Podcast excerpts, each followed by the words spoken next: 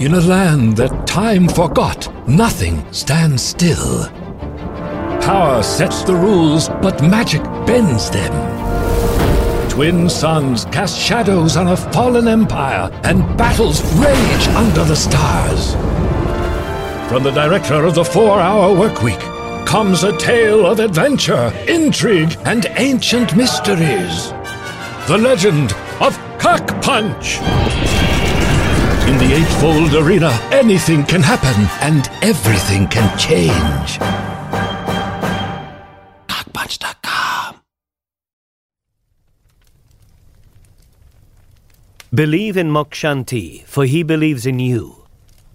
Bow before Mokshanti, for he stands before you. Morning Prayer of House Mnemos. Belief without action leads to impotence. Action without belief leads to regret. Belief with action leads to freedom. The Law of Francippus. Members of House Nemo sometimes refer to themselves as the missionaries of Mokshanti. Outsiders mostly call them clerics.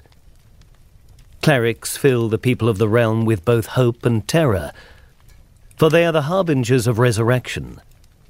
House Mnemos, and only House Mnemos, can bring people back from the dead.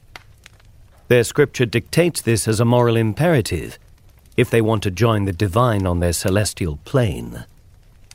One might imagine that House Mnemos would have unrestrained rule over all houses, but this isn't the case. Why not? First and most critical, clerics cannot resurrect other clerics. Before their last gasp, a cleric must invoke the call of Korok, so named for magic bestowed upon them by the Jaqua chieftain Korok.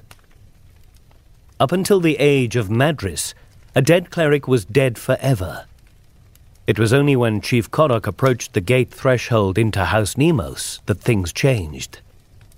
Jaqua, the southern neighbors of Mnemos, are the realm's masters of plants and agriculture. Twelve years into the reign of Chieftain Korok, there descended upon the lands of Jaqua a terrible drought, putting their people at risk of mass extinction.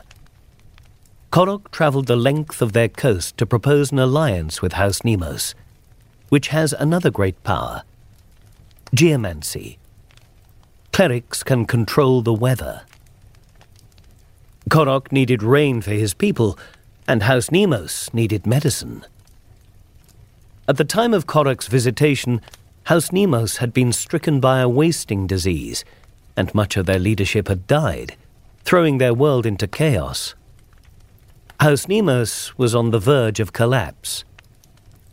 Clerics do not have the tools or techniques for healing serious disease or wounds. Most houses don't. But as the realm's expert botanists, the Jaqua are masters of medicine, saviors of the unwell. Korok suggested an alliance to their High Council. It would be a trade. House Mnemos would forever help House Jaqua with optimal weather for water, plants, and more. House Jaqua would, in turn, nurse ill clerics to health, and Korok himself would provide the ultimate gift salvation from death. Terms were set, blood oaths were sworn, and so an eternal commitment was made. Now, when a cleric invokes the call of Korok, it is a call to all living creatures within a radius of one league. It is a cry for help.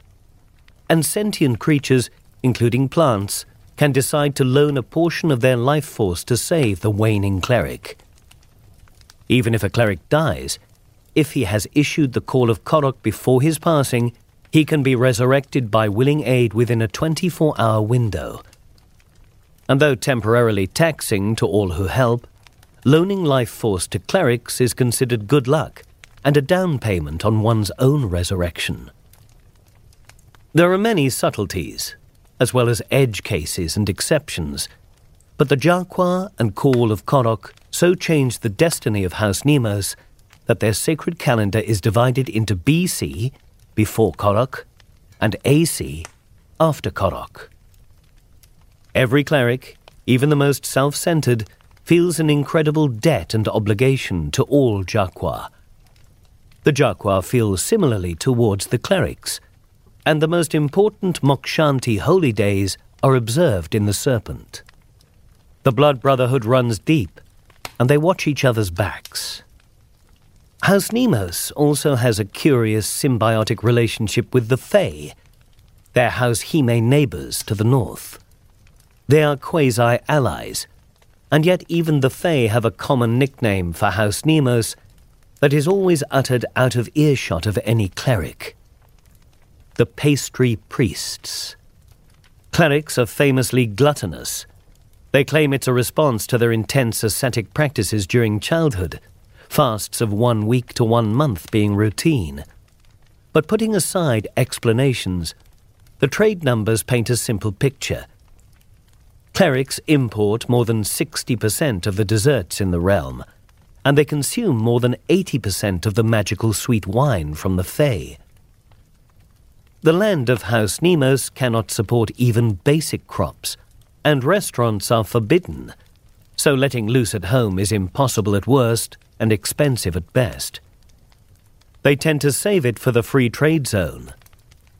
Presented with an overwhelming array of indulgences, they choose all they can afford Food and drink have long been the easiest ways to befriend a cleric. Taking it a step further, proffering something called sugar bonding to clerics is incredibly tempting and even more useful. But there are risks. For one, even if a cleric willingly allows this arrangement, which happens, if said cleric then kills you themselves, they do not have a moral obligation to resurrect you. This is referred to as the direct kill exemption. So, an upset cleric can be a dangerous cleric.